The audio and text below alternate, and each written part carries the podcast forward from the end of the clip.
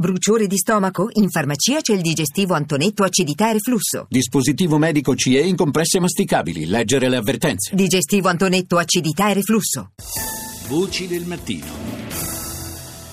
Buongiorno di nuovo da Paolo Salerno, seconda parte di Voci del Mattino. Stamani vi vogliamo parlare di una vicenda che sembra davvero la trama di un romanzo o di un film. Eh, al centro ci sono otto opere di grandi maestri del passato come Tiziano, Tintoretto e Carpaccio. In tempo di guerra finirono nelle mani del gerarca nazista Hermann Göring. Sequestrate dagli alleati al termine del conflitto, le ritroviamo nel punto di raccolta di Monaco, dal quale, insieme ad altre migliaia di opere, avrebbero dovuto essere restituiti ai legittimi proprietari, stati o privati che fossero. In questo caso specifico invece presero la via della Jugoslavia e precisamente del Museo di Belgrado, probabilmente per l'intervento di due controversi personaggi che ruotavano intorno al collecting point bavarese. Nel 2004 i quadri sono stati anche esposti nel nostro paese, a Bologna e a Bari, e adesso, dopo una lunga indagine, la Procura di Bologna ne ha chiesto il sequestro, ipotizzando il reato di ricettazione, ma il Tribunale di Belgrado ha respinto l'istanza.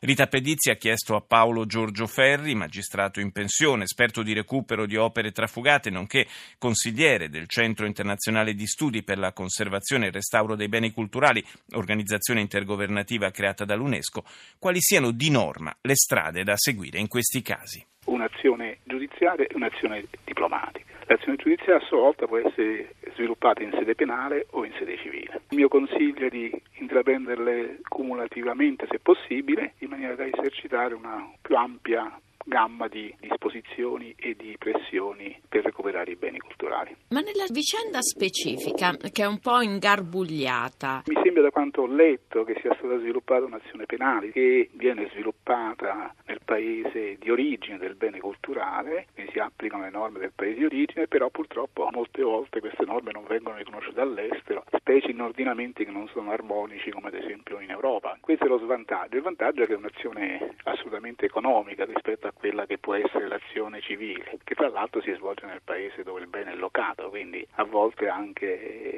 con difficoltà di interpretazione, di capire quali sono gli strumenti esatti da sviluppare. Ma in casi come questi c'è una deontologia che devono rispettare i musei? Ma c'è un piano normativo molto ampio in questo caso. Noi li chiamiamo hard norms e soft norms, ossia hard norms sono i trattati, convenzioni che ci sono in questa materia e poi sono le soft norms che sono sono i cosiddetti codici di condotta, tipo decisioni, raccomandazioni, risoluzioni. Nel caso di specie sono applicabili diverse norme che possono essere invocate per la restituzione. Alla base di questa collocazione di questi dipinti presso il Museo Nazionale di Belgrado abbiamo una serie di trattati che possono essere chiamati in causa, a cominciare dalle convenzioni dell'AIA del 1899 e del 1907 e a quelle delle convenzioni di Ginevra del 1949, qualora nei fatti che hanno portato questi beni all'estero siano avvisabili dei delitti di guerra, war crimes. Dopodiché sarebbe applicabile anche la convenzione dell'AIA del 1954 che riguarda proprio specificamente i beni culturali e questa convenzione potrebbe essere successiva all'acquisizione del Museo Nazionale di Belgrado perché sembra che sia avvenuta negli anni 50 questa acquisizione, ma comunque potrebbe essere lo stesso applicabile perché è ritenuta norma consuetudinaria, vale a dire applicabile per ogni fatto esistente